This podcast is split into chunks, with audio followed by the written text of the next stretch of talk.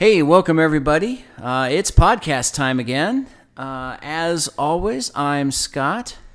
And I'm Brad, and this is not about us.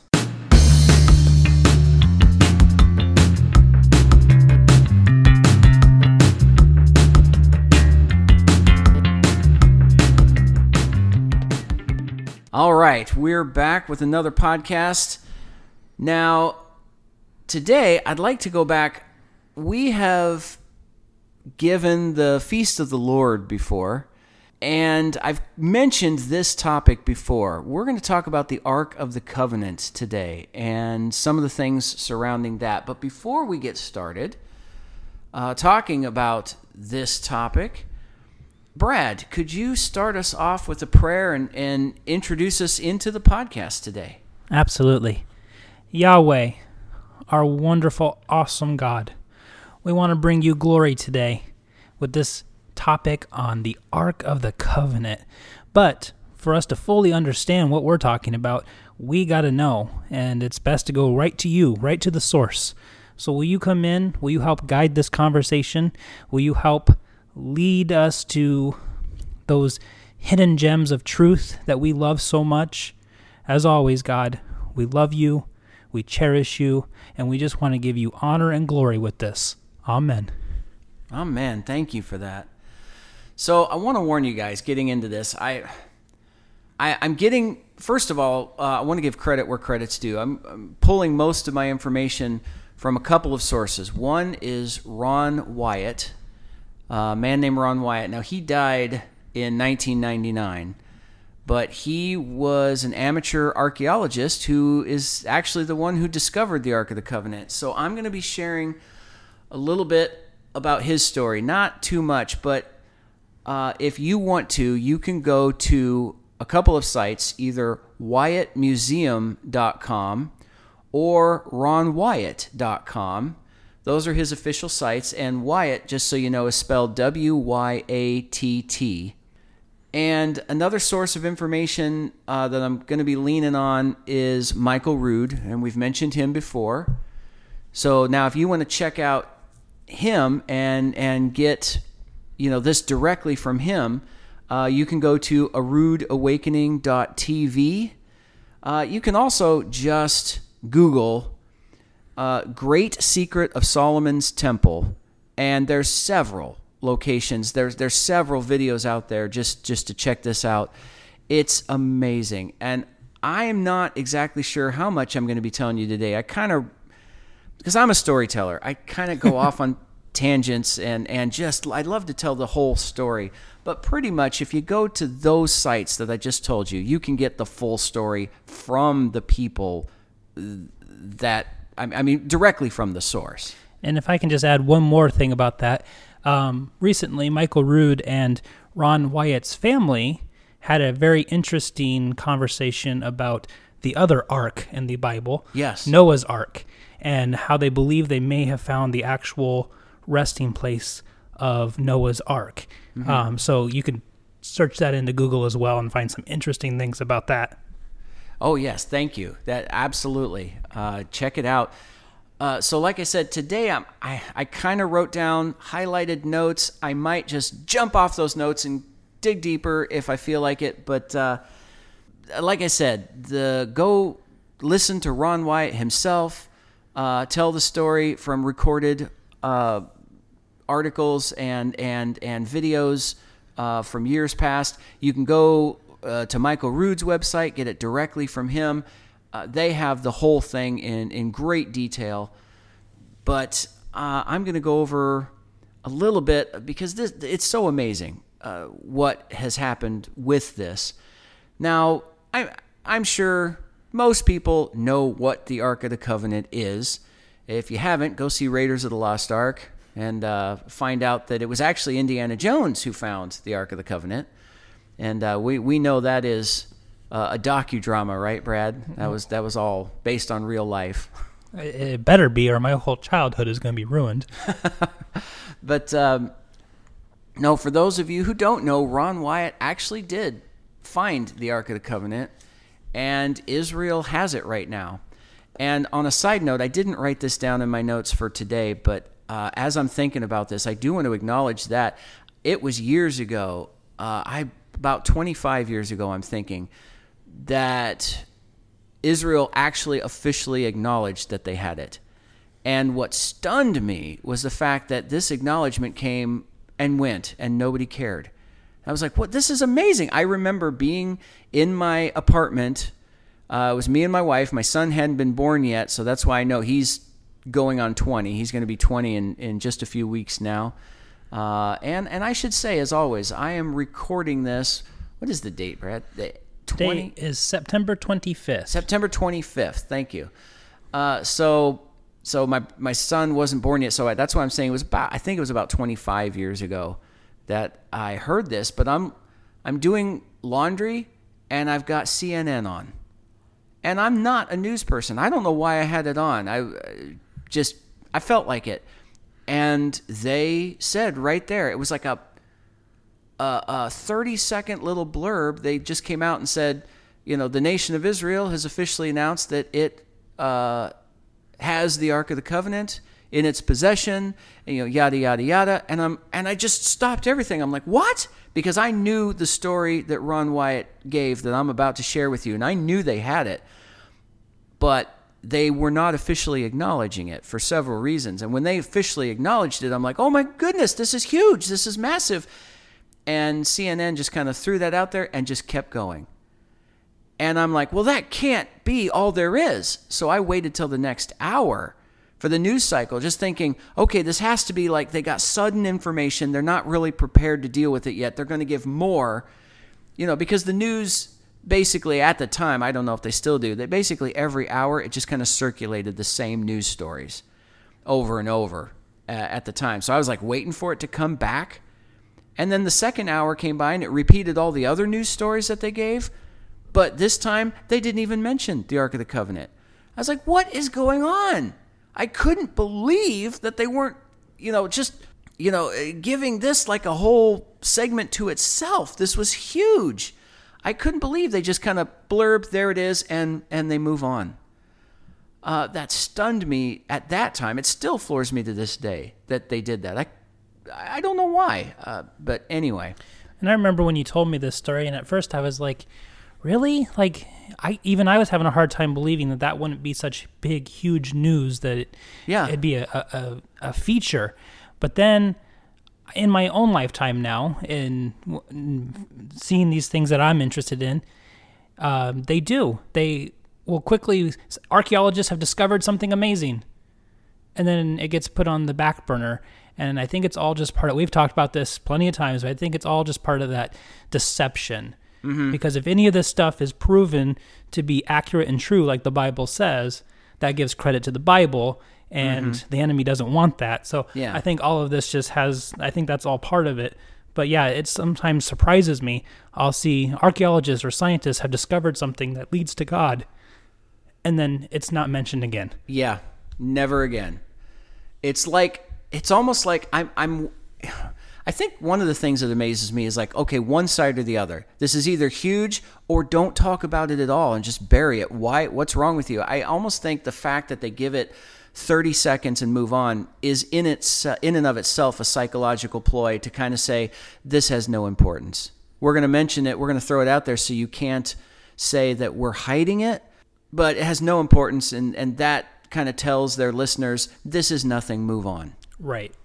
So, anyway, another thing I want to point out real quick is that both Ron Wyatt and Michael Rood, as well as everyone else in the world, I don't know why I'm saying this, I suppose, but have their detractors.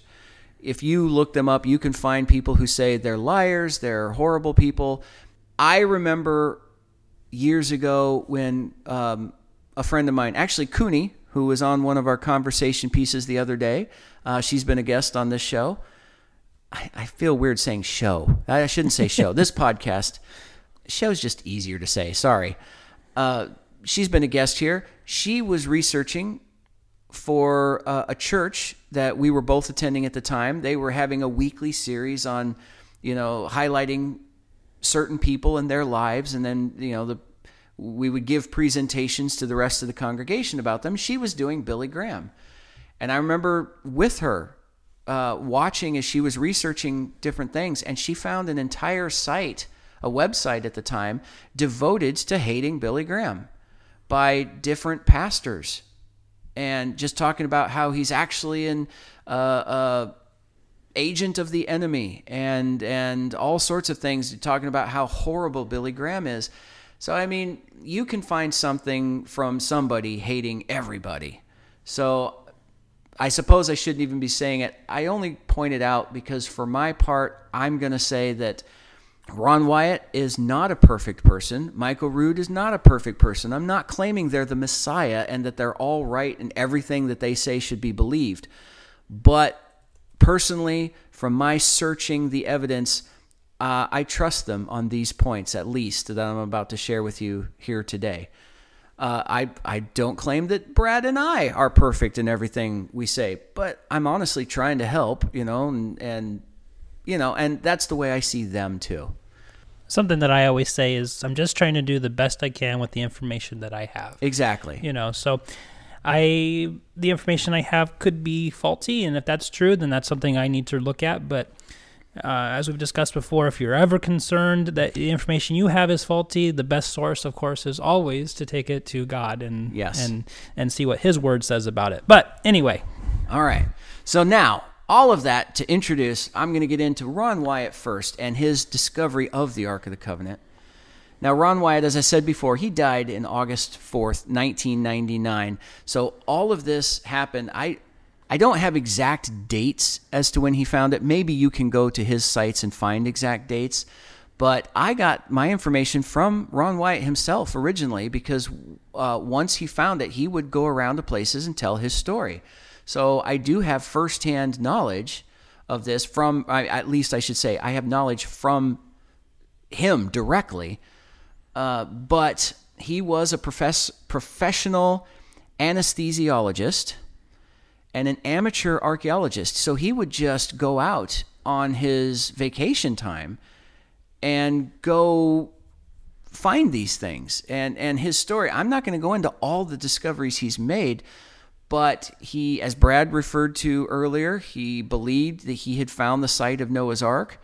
Uh, he's also found and has video proof of most of these. He's found the unhewn stones that the Israelites created after crossing the Red Sea. He has found the exact place where they did cross the Red Sea. And, and they found archaeological proof in the Red Sea of the, the chariot pieces. And, and there's more to it than that. Uh, again, go to his site, check it out for yourself. You can even see the video uh, that they have of them diving underwater and finding these things but and, and there's more the location of Sodom and Gomorrah, uh, a lot about this. But today we're specifically going to talk about his discovery of the Ark of the Covenant.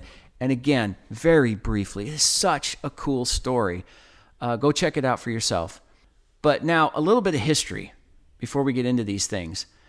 God instructed Abraham to take Isaac to Mount Moriah and to sacrifice him there. Uh, this is uh, story from the Bible. I hope you all know, but if you don't, what happened is he took Isaac up with servants. The servants stopped at the lower peak uh, of Mount Moriah, while Isaac, with the wood of the sacrifice on his shoulders, and Abraham, they climbed up to the higher peak. And this is when Isaac asked his father Abraham, Where is the sacrifice? You know, we brought the wood, where's the sacrifice itself? And Abraham responded that God will provide himself a lamb. And then he, he puts the wood down, he ties his son, he lays him on the altar, and he raises the knife to sacrifice his own son. The angel stops Abraham from, sacrifices his own, from sacrificing his own son and tells Abraham that because he did this, God now knows Abraham will not keep anything from him, even his own son. And then they see a ram, uh, a male lamb of the first year, was provided as a substitute. His he was caught in the thickets, and and they were able to sacrifice that ram to God on that day. Now, years later, Jerusalem is built And the Temple Mount is built on the lower peak where the servants are left behind. Jerusalem's northern city wall was built on the higher peak, uh, and it was built right at the area where Abraham had set up the altar to sacrifice Isaac. Now, the wall that they built to protect Jerusalem was only 10 to 12 feet tall.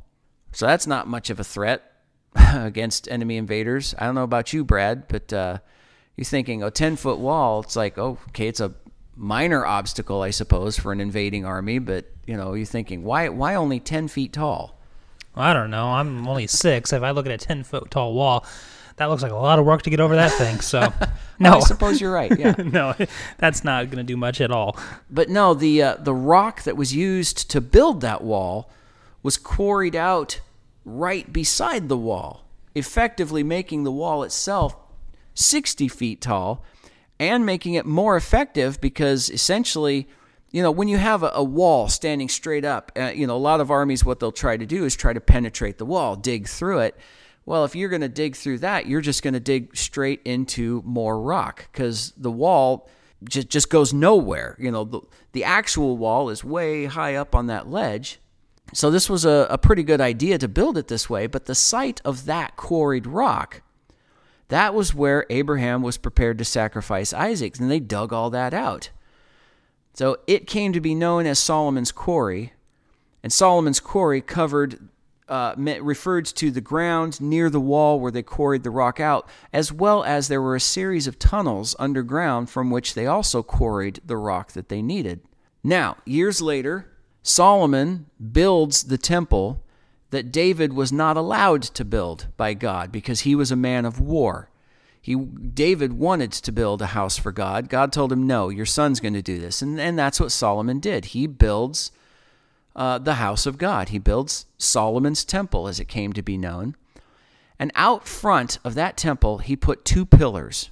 One he names, when we look at it in the English, it looks like Jachin, J A C I C H I N. But in the Hebrew, it's actually pronounced Yakin. And the other pillar he names Boaz. 500 years after Solomon, Nebuchadnezzar, king of Babylon, takes Jerusalem. He sacks the city and he takes captives back to Babylon, leaving the city destroyed. Then, years later, the Romans have possession of Jerusalem. Solomon's quarry became the place where they crucified so many Jews that some of them had to wait for a week or more for a cross to be even become available to them. There were they had more people to kill than they had crosses, so they would put someone on a cross, wait for that person to die, bring them down and put someone else on the same cross. This is why Solomon's quarry became known as the place of the skull. This was the site where the Romans would eventually crucify Yeshua. Uh, the site is not on a hill far away, the way you think of it as uh, as the song goes, in the way you would think about it like a, a hill to sled down or like a small hill. Okay, let's put him up on that little hill right there so everyone can see him, that kind of thing. Uh, no, it was on a major road. This this place, uh, Solomon's Quarry, had become a major highway and uh, it was where all, everybody walked. They put it here so everyone walking by would see these people. Uh, it was a statement that they were making. However, the entire area, as we said before, is on Mount Moriah, so it is on a hill.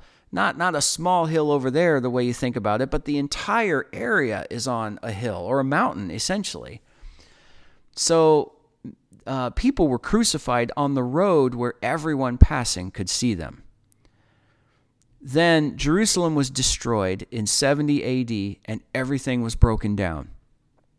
Suleiman the Magnificent would rebuild the wall years later, but the debris from the original wall and the fill that happened from the destruction, they have created a new road.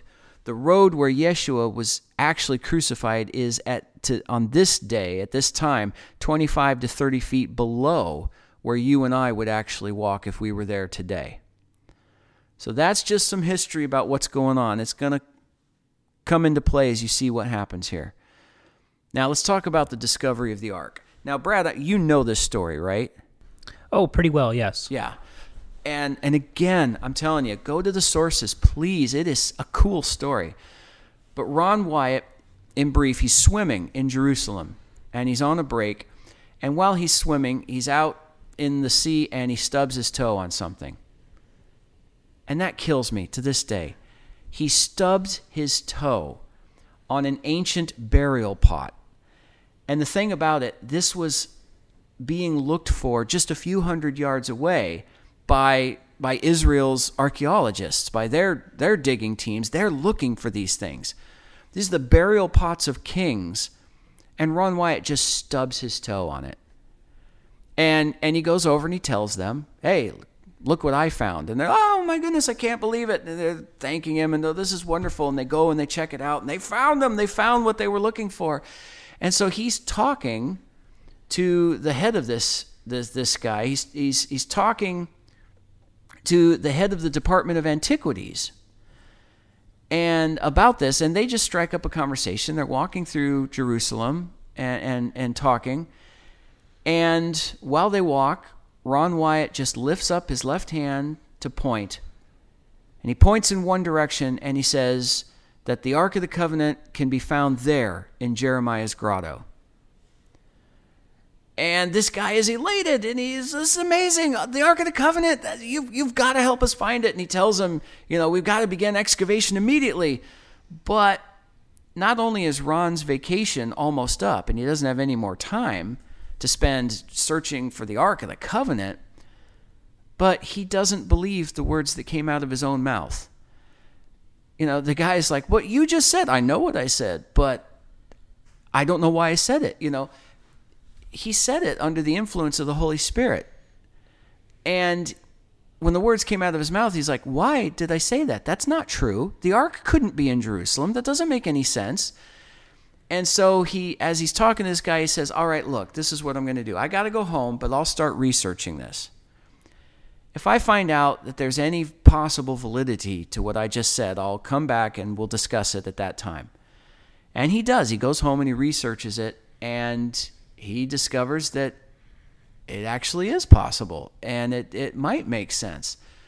Now, years pass, and the person that he spoke with isn't in the Department of Antiquities anymore. Things change on Israel's side.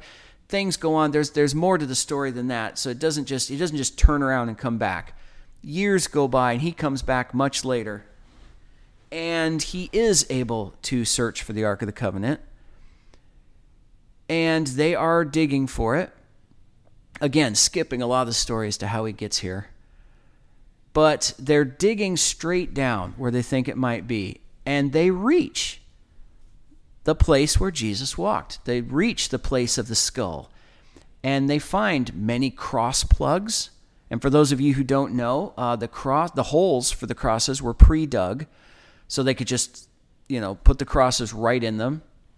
And well, when there were no crosses in them, uh, like I said, this is a major highway. They didn't want people breaking their legs or animals falling into these holes. So they would put plugs in. They would put, you know, large pieces of stone or what have you to fill these holes so people could walk over them without hurting themselves. And they found those cross plugs. They also found several of the nails that they would have used to uh, to crucify people and other Roman era artifacts. And they decided they shouldn't keep digging straight down. It was still a long way to go. So what they did is they went to the side of the mountain and they dug in sideways. And then they found a large cavern with many branches and they found the tunnels. They found Solomon's quarry, the underground part. And they found a lot of interesting artifacts there too, but they weren't finding the ark so one of his sons, because uh, he was he brought his his adult sons with him on a lot of these. One of his sons goes over to him and says, "Well." When we hit a stumbling block like this, or, you know, you usually go off and pray, and God guides you to where we should be going. They say, "Why don't you go do that?" And Ron's response was, "Well, I have." And he goes, "And?" You know, he says, "Well, we should said we should dig that direction." And he points towards this wall. He goes, Well, so let's do it. And he's like, But we can't. That doesn't make any sense. Now, what you got to understand is they were on a fault line. Uh, so there, there is a pretty serious fault line in that area. And the wall he was referring to, we need to dig that way, was on the fault line. So, I mean, if you can imagine it, think of a cavern being on this fault line, a large cave or something, and then the fault line shifts because uh, there's an earthquake or something, and the cavern splits in two. So, if you're on one side of the cavern and, and you're looking at the wall on the other side of you, it doesn't lead to the other part of the cavern, it leads to nothing but solid rock. That's what he's thinking. That doesn't make any sense. Why would we go that direction? That's the other side of the fault line. It would lead to nothing. But he said God led him there, so they did. And after uh, digging through a bit, they found more caverns. They they found more areas. Oh, and oh, real quick, a lot of uh, testimonies from Ron Wyatt are just this kind of the same thing. He he thought, no, that can't be right, but he still went where the voice of God was telling him to go. Yeah. And I think that's why he was the one that got to find a lot of these things is because he truly was listening to the spirit even when it even when it did not make any sense to him or it went mm-hmm. against any logic that he had. But anyway, continue. No, no, I thank you for bringing that up because it, it's exactly right. Uh, he just said, "All right, God, I'm going to trust you," and and went and and there it was uh, on a lot of other stories, you know, not just this one. But okay, I'm going to cut more of this discovery process out. Essentially, he finds the ark, and he finds the ark in in a small cavern, and it was an ingenious way they hid it. Essentially, they hid the ark in there with false walls on either side. So, if an invading army or someone found these tunnels, they would come to this wall and they would say, oh, apparently this is where they stopped digging, and they'd turn around. Because if you just took the ark and hid it under a bunch of stones, people are going, well, there's a giant pile of stones. Let's just pull them aside. Obviously, someone's trying to hide something. So they find the ark. Again, there's a lot more to this story. Go check it out for yourself. But I want to I want to mention one specific thing that was really just cool he finds a gooey substance coming from a crack in the ceiling. And remember, this is a fault line. So this is he essentially finds the fault crack uh, in the ceiling going, you know, would have gone in olden times, it would have gone all the way to the surface, but it's been covered over on the top through years of dirt and debris and other stuff on top. There's this gooey substance just lining this, this crack in the surface, and it has landed exactly on the mercy seat of the ark. Not just on the mercy seat, but on the right hand side of God on the mercy seat that the the priests of old were not allowed to put any animal blood on. He scoops up some of that substance and he brings it to the scientists who are assisting in the dig and he asks them to analyze it. And the results were stunning. It was human blood but it had two very serious differences with regular human blood. Now, humans have 23 pairs of human chromosomes. They have pairs because the, the, the female gives 23 chromosomes, the male gives 23 chromosomes, and these line up to form you uh, and every one of us. And it had the 23 pairs of chromosomes on the female side. On the male side, it only had one. And this was, of course, impossible. You know, how did this happen? And the second oddity about the blood is that it was still alive.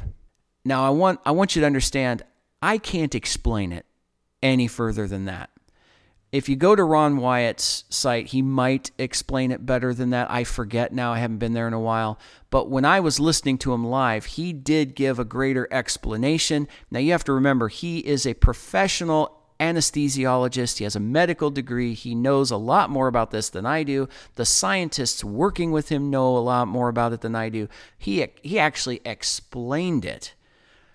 I have no idea. I, I don't remember to this day. I was, again, this was like 25, 30 years ago that I heard this. I don't remember all the big words he used. Yeah, but when you listen to his explanation, it does make perfect sense, even if you're not scientifically Mm-hmm. inclined like I am. Right. Another little piece of the story I want to tell you about because the, the Jewish scientists that were helping him, you know, they were Orthodox Jews. Uh, they were not messianic, and they're they're like coming into him. What what is this? What is this that you've given us? And he goes, first, you told me there was two things wrong with it. Tell me what they were. And they told him the two things I just told you that they had discovered about it. And he looks at them and he says, That is the blood of your fallen Messiah. And he said one of them hit the ground in the fetal position and just started squealing, and the other started to tear his hair out of his head. And uh, I remember him telling this live, you know, and he said, which I thought was a, a very appropriate reaction for for what they had just discovered, conclusive scientific proof of the Messiah, and um, that that's always amazed me. Now Matthew twenty seven fifty one says, And behold, the veil of the temple was torn in two. And this is at the death of the Messiah, from the top to the bottom. And here's the part I have underlined right here. And the earth did quake, and the rocks were torn. And as I mentioned before, there is a fault line right where Yeshua was crucified. Matthew's version identifies that the ground split when Yeshua died. Now, where the spear pierced his side, blood and water flowed. And that fell through the crack in the earth, went down that fault line, and landed right on the mercy seat of the Ark of the Covenant. How awesome is that? How perfect is Yahweh God to align all of this up? I have heard this so many times, and he, once again, we're talking about it. And Scott, you be the Yeah. witness. I am witnessing. I've got f- my hair standing up on my arm. I've got the goosebumps. Yeah. It just, and it's so true. God is so perfect. Of course, it happened this way. Yeah. And they didn't even know while it was happening Mm-hmm. that it was happening. Yeah. now, Abraham offers Isaac to God and utters the prophetic statement God will provide himself a lamb. Now, what we generally see is, oh, God will provide himself a lamb. You know, like God will provide a lamb of his own power. But what we don't see in that statement is God will provide himself, comma, a lamb. God, Abraham had covenant with God. And now covenant is is complete unification. What's yours is mine, what's mine is yours. When Abraham honors that covenant even to the point of being able to give his own son, and God's response was, "All right, I know now. You will provide you you will not withhold anything from me." Then God is there therefore bound to do likewise. When Abraham honored it with his own son, God honored the covenant with his. The place where Abraham was going to offer Isaac, that was dug out beneath, directly beneath that location is where Jesus was crucified for our sins. And directly beneath Jesus, hidden in the earth, is the Ark of the Covenant, where Jesus' blood fell through the earth after the soldiers pierced his side. It lands on the ark in the spot that was reserved for him. The priests were told, do not put any animal blood on the right side of the ark. They didn't know why, they just knew that's what God commanded them. That spot was reserved for Jesus. Think about that. Abraham and Isaac, man trying to seek God, the Ark of the Covenant, God's throne on earth. And what bridges that literally is Jesus Christ. Physically, he's literally between the two. Guys, I want one of the reasons I want to share this story is because we got to understand how precisely and intimately perfect God is. When you see something that just doesn't kind just doesn't quite make sense, that's probably because God's not involved in it. Uh, or it's possible that we just don't see it. Just like like like uh, Brad said earlier, Jesus was being crucified, his blood's pouring out, and the people didn't know that the ark was down there. They didn't know that this, the perfect alignment of what was going on, even while it was happening. Sometimes we miss it, and that's one thing. But there's a lot of things that the just this precision, this this incredible precision, and, and all of this took place over thousands of years with Abraham and Isaac, uh, with the ark being hidden, and, and then with Jesus, you know, years later being crucified. It was all aligned by God so precisely and so incredibly. Guys, when I'm looking at scripture, when I'm digging into secrets and truths, I'm looking for that precision. And if I'm not finding it, I'm thinking, this is not God. You know, uh, we've we've got to be looking at these stories with with those kind of eyes. Yeah, absolutely. So now, how did the ark get there? Okay, the ark was there underneath Jesus. How did it get there in the first place? And the amazing thing about this story is it was all there. The secrets were right there in the Bible and we didn't see it. Or or we saw it and we went, I have no idea what that means. But um, I'm going to start with 1 Kings 3 1. Now remember, I'm reading from the Hebraic Roots version, so I might sound a little different from your King James version. I'll try to translate if uh, uh, in places where I need to.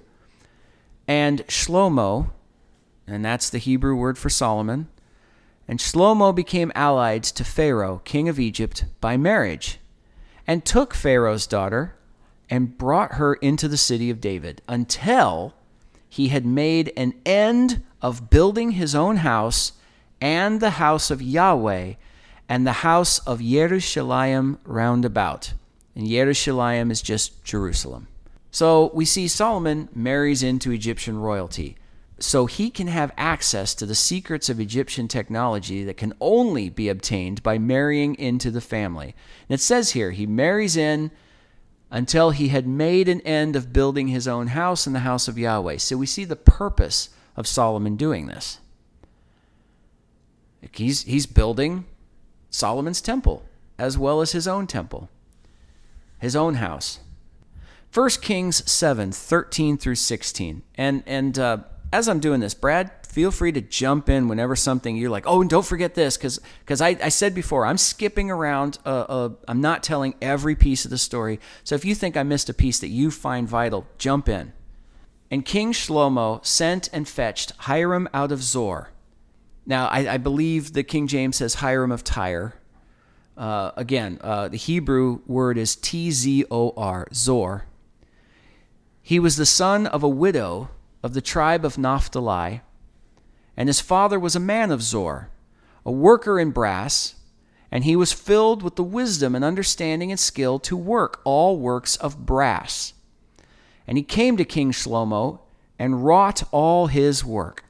Thus he fashioned the two pillars of brass of eighteen cubits high each, and a line of twelve cubits did compass it round about, compass it about, sorry, and so the other pillar. And he made capitals of molten brass to set upon the tops of the pillars. The height of one capital was five cubits, and the height of the other capital was five cubits. Very important right there. Mm-hmm. If you're listening, five cubits. So these pillars just stood out in front of the temple. They didn't support anything, they just sat there with these giant capitals of brass on top of them. And they're hollow tubes. Remember that. They're hollow tubes with these massive brass capitals upon them. So, how are these hollow tubes holding that immense weight up? And we see here, right there in 1 Kings 7 13 through 16, they're hollow tubes. This is, these are the massive capitals upon them. Uh, we know something's up. 1 King 7:21. And he set up the pillars at the porch of the temple, and he set up the right pillar and called the name thereof uh, again. English it looks like it should be Jachin, but in Hebrew it's pronounced Yakin. And he set up the left pillar and called the name thereof Boaz.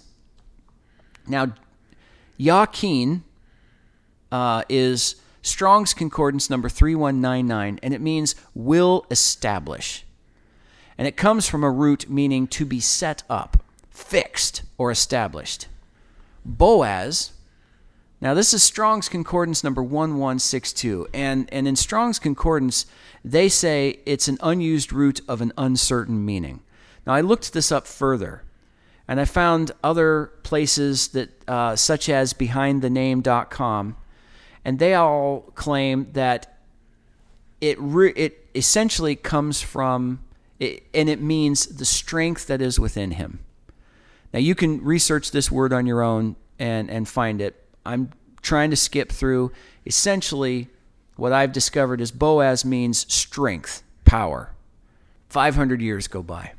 Jeremiah 52 4b. So the last part of the verse says, Nebuchadrezzar, we translate Nebuchadnezzar, king of Bavel, that's Babylon, came, he and all his army, against Jerusalem and encamped against it, and they built forts against it round about. So we see this is a long siege that's going on. He builds forts. This doesn't just, they don't just put them up instantaneously. This is a long siege happening. 2 Kings 25:10. And all the army of the Chaldean that were with the captain of the guard broke down the walls of Jerusalem round about. So we see that Jerusalem, Jerusalem, was under siege for some time before they finally fell to Babylon. So people inside Jerusalem have a long time figuring out what's going on and, and taking action and doing, doing what they can. Nebuzaradan, the captain of the guard, he wants the Ark of the Covenant. It is a prize he is seeking. But nothing in Scripture or in history uh, claims that he got it. Now, we see he did get all sorts of items. The Bible has lists a lot of things he got, including all vessels of brass, but he does not get any gold out of the temple. 2 Kings 25 17. The height of one pillar was 18 cubits, and a capital of brass was upon it, and the height of the capital was three cubits. What? Three cubits? What happened? What did happen? First Kings seven sixteen. What what did it say again, Brad? How how tall were the the the capitals of brass? Uh, they were five, five cubits high. So right now it says that they're three cubits high. What happened to these massive capitals of brass on top of pillars 18 cubits high that suddenly two full cubits disappeared? There, there has to be some sort of mistake Yeah. here, Scott. Well, someone obviously climbed up and just sawed it off. well, that's the only thing that makes sense. That's right. Jeremiah 52, 17, and then again, we're going to skip ahead to 21 through 22, says, And the pillars of brass that were in the house of Yahweh, and the bases and the brazen sea that were in the house of Yahweh, did the Chaldeans break in pieces and carried all the brass of them to Bavel. Now remember, the pillars themselves are made of brass. So they broke everything down. It means they broke the pillars. And as for the pillars, the height of the one pillar was 18 cubits, and a line of 12 cubits did compass it, and the thickness thereof was four fingers. It was hollow. And a capital of brass was upon it, and the height of the one capital was five cubits. Now they're five again. What happened? So we're going to see. Solomon married into Egypt's royal family for their sand hydraulic technology. He names the pillars Jachin and Boaz, or as we saw before, again, that's that's what it looks like in English, Yakin and Boaz. Referring to an established fixed place or a base and strength or force. These are two of the three parts required for a lever system. The only thing missing is the bar. What happened and they have found this. I'm not they're not just guessing. They have dug down and discovered this to be true. They found out that Solomon created a sand hydraulic elevator, and it was used to hide the Ark of the Covenant should Jerusalem ever be in danger of being destroyed. That elevator was used 500 years later by Jeremiah to hide the ark from the Babylonians that were sieging them, that they knew they'd be taken. So they activated it. The hollow pillars were filled with sand inside them and a rod in the center. Now I say a rod, it wasn't like a metal rod. They I mean it was a you know, they had other stone pieces in there something it was but but basically think of a, a rod that when they released the sand that was holding these capitals up there was nothing there was not enough weight to hold these capitals up so they sunk and they pushed the rod down that pressed down on a bar that raised an underground elevator up into the holy of holies where the ark resided they then placed the ark in released the sand from the other pillar, which activated a system lowering the ark back into the underground tunnels of Solomon's quarry. And so, both capitals on top of the pillar, after use, had sunk down into the pillars, and two cubits couldn't be seen. They were inside the pillars. Once the pillars were broken down, the full height was revealed once more absolutely amazing. It is and the whole story. And the evidence is right there. Where they're not just making this up. You can go research this yourself. Mm-hmm. To look at your Bible, evidence is right there that something happened. And it's just amazing that the Ark of the Covenant is not mentioned, you know, from this point on. So mm-hmm. it's it's hidden. They've done their job. It it's it's just mind blowing. And yeah, and that's another thing. It's and and it talks to me about like Revelation and other aspects that we're looking into today. All of these things are in the Bible, but we don't necessarily see them or understand them until something comes to light, until the event happens or, or whatever happens, and we go, oh, it was always there, we didn't get it. Oh my goodness. Yeah, and then it makes you go, how many times have I read scripture, scripture and I've gone, oh, this isn't important. I don't care how many cubits wide this is or what, uh-huh. you know. Uh-huh. But right in there, if it's in there, it's important. I just may not understand in that moment. But if it's in there, it is important. Now, something else I want to talk about here is the fact that some people have asked me, you know, it's like, well, why does this matter? Why does Jesus' blood being on the physical Ark of the Covenant matter when it was only a representation? It you know uh, it it wasn't the Ark of the Covenant. It was the Ark of the Covenant on earth. It it was again like we've talked about. It was a physical representation of spiritual truth. Well, you know what? That's exactly why it matters. Because it is a physical representation of spiritual truth. If this hadn't happened, then the physical symbol that we were seeing that points towards spiritual truth wouldn't have happened either. Remember what we've talked about. God is perfect. He does everything the same way in the physical that he does in the spiritual to give us that picture. If God hadn't done this in the physical, then that would be a sign that in the spiritual it hadn't happened. You see, if the lamb that was to be slain for the blood of the nation, it, they searched it. They searched it for any blemishes, for any signs of imperfection. And if it was found to be imperfect in any way, it was still killed. But its blood was not allowed to go on the altar. Its blood was cast along the ground and people trampled it. If Jesus' blood, the perfect lamb who was slain for us, if his blood had just sprayed all over the ground to be trampled on by everybody walking by, that was a symbol that he was not the perfect lamb, that he was not worthy to cover our sins. But his blood didn't. His blood was placed on the Ark of the Covenant. God knew what he was doing, and it was difficult for us to see it, but he had it perfectly in place. So when this revelation came to light, we would have the ability to go, oh, it it, there's another piece of evidence talking about the perfection of God. we can see him more clearly with each piece that continues to mount.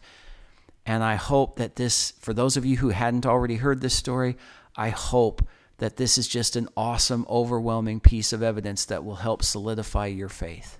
And I hope that you'll go check out the source that we got this from uh, because the visual is really impactful. Yeah. When you can actually see the diagrams and how the whole mechanism worked and everything like that, totally worth it. Please go check it out. In fact, it's one of the reasons I haven't talked about it up to this point because I can only give it lip service.